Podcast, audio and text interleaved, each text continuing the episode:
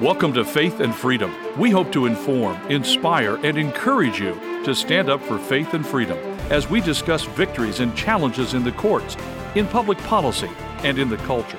Faith and Freedom is brought to you by Liberty Counsel, a litigation, education, and policy organization. Join us now as we address the latest cultural issues across America and around the world. What Biden wants would be a coup for Bill Gates and others who are globalists and want to control your freedom. We're going to be talking about this on Faith and Freedom. I'm Mat Staver, founder and chairman of Liberty Counsel. Joining me is Holly Mead. Well, there is this event that just took place with regards to the World Health Organization, a UN agency, to give it more power. And whether this or some other agreement happens, uh, we have time to respond to it. And that means Congress needs to do everything in their power to stop the WHO taking over American freedom. In addition to these amendments that Joe Biden gave to the WHO to strengthen the WHO's jurisdiction over not only the United States, but 193 other nations, there is a simultaneous effort at the UN with regards to having a new treaty that the WHO would ultimately deploy, and that would be ratified by enough nation states to give it even greater power. They will meet again on August 2022 uh, with regards to a working draft of this new treaty. So, how do you have two simultaneous things happening? You have not only the amendments that Biden gave to the WHO, but you also have these uh, new this new treaty uh, that they want to ultimately have other nations uh, adopt, and all of this is being used as um, a, an excuse to get ahead of things such as COVID. At the end of the day, COVID is being used and has been used as an excuse for a lot of things. People have used it as an excuse to lock down other individuals.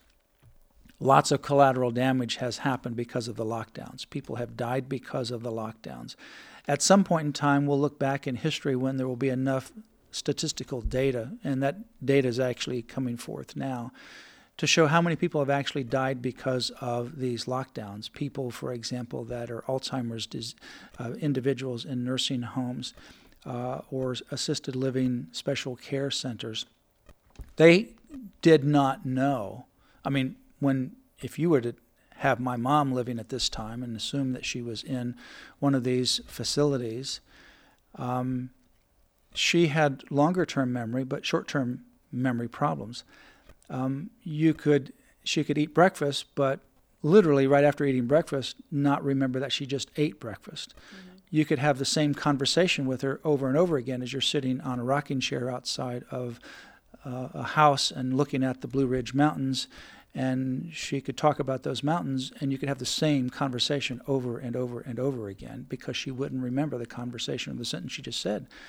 Try to talk to someone like that in a nursing home why their son or their daughter is no longer able to visit them. It's heartbreaking. Think about the heartbreak and the loneliness. If you talk to people that work in these nursing homes during these lockdowns, individuals that otherwise were happy because they had interaction not only with each other, they could meet in the cafeteria, they could meet in the social gathering places of these facilities, they could see friends and or family. Now they're locked down in their room, they can't go to the cafeteria, they can't go out for social gatherings, and their family no longer comes to visit them.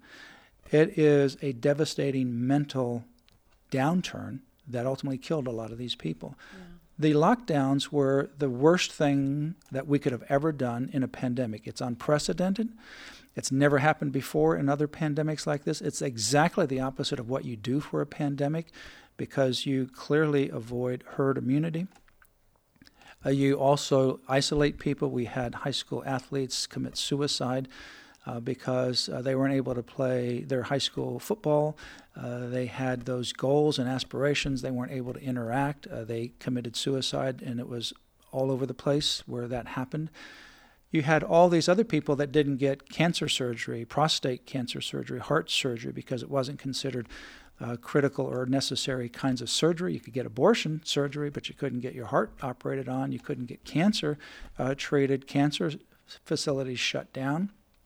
You look at all of these things that happened as a result of these uh, scare tactics over COVID. Look at all the businesses all, that closed. Yeah. Yeah, people lost their businesses that right. will never open again. People committed suicide because they went right. bankrupt. They just, oh, the overwhelming pressure that they faced.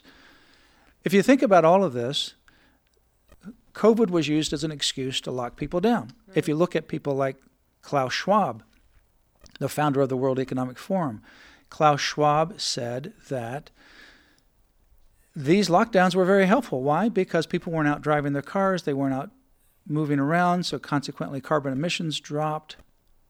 And that was a good thing in his view because he wants to reduce carbon emissions to zero by the year 2030. He wants to have an environment globally where you don't own anything, that you lease everything, whether it's your silverware, your clothes, your dishes, and your cabinet from the government. You lease that on a monthly lease basis. Like communist socialism. The government can stop the lease mm-hmm. anytime it wants to. Right. That's these worldviews of people like Klaus Schwab, and Bill Gates has the same thing. He wants to eliminate carbon emissions to zero by the year 2050. In order to do that, he wants to reduce human population by at least 10 to 15 percent. If you think about 7 billion people on the planet, that's 700 million to a billion people die immediately mm-hmm. to reduce carbon pollution. He wants to eliminate cows as those offending carbon CO2 emitters with methane gas and so forth. So he wants to replace it with synthetic meat and replace milk with biomilk. These are people that have a completely different worldview than right, and they're all rich billionaires who aren't affected by any of this. And they don't have the ethic that people are created in the image of God. In right. fact, they have a Darwin ethic that it's evolutionary and you have the weakest die out and the strongest live, and those older people, who cares about them because they're just taking up too much health care, and we need to reapportion that to others. So you have all of these other ideological individuals and people and organizations that used COVID to push their own agenda. One of the agendas that Gates has is global vaccination and decrease of human population and decrease of certain consumptions of foods. And he's also in favor of abortion to reduce population. Oh yeah, he's obvious. That's what that's his number one um, point mm-hmm. on his t- 2010 TED Talk: reduce human population mm-hmm. through Abortion, he doesn't use the word abortion, he uses the euphemism reproductive health care and vaccination. Of course, he gets that from his father, who was one of the founders of Planned Parenthood, who worked with Margaret Sanger, who supported Adolf Hitler's eugenics. So when you have something like COVID, the WHO and other globalists are using that to say, look, if the WHO had a, a global authority to respond to COVID, then we would have gotten ahead of the curve earlier. So consequently, Biden has had a little bit of problem with the courts and his mandates. Many of them have been struck down. Most of them have been struck down. The CDC's mandates on masking and shipping have been struck down.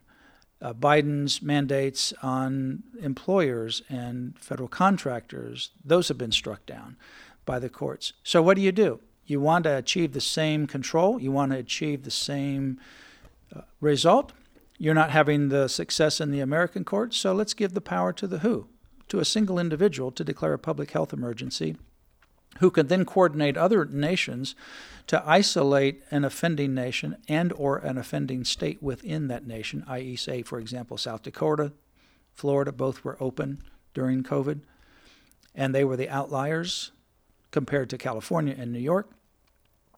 And so let's give that power to this world organization. This is the beginning of a clearly one world government.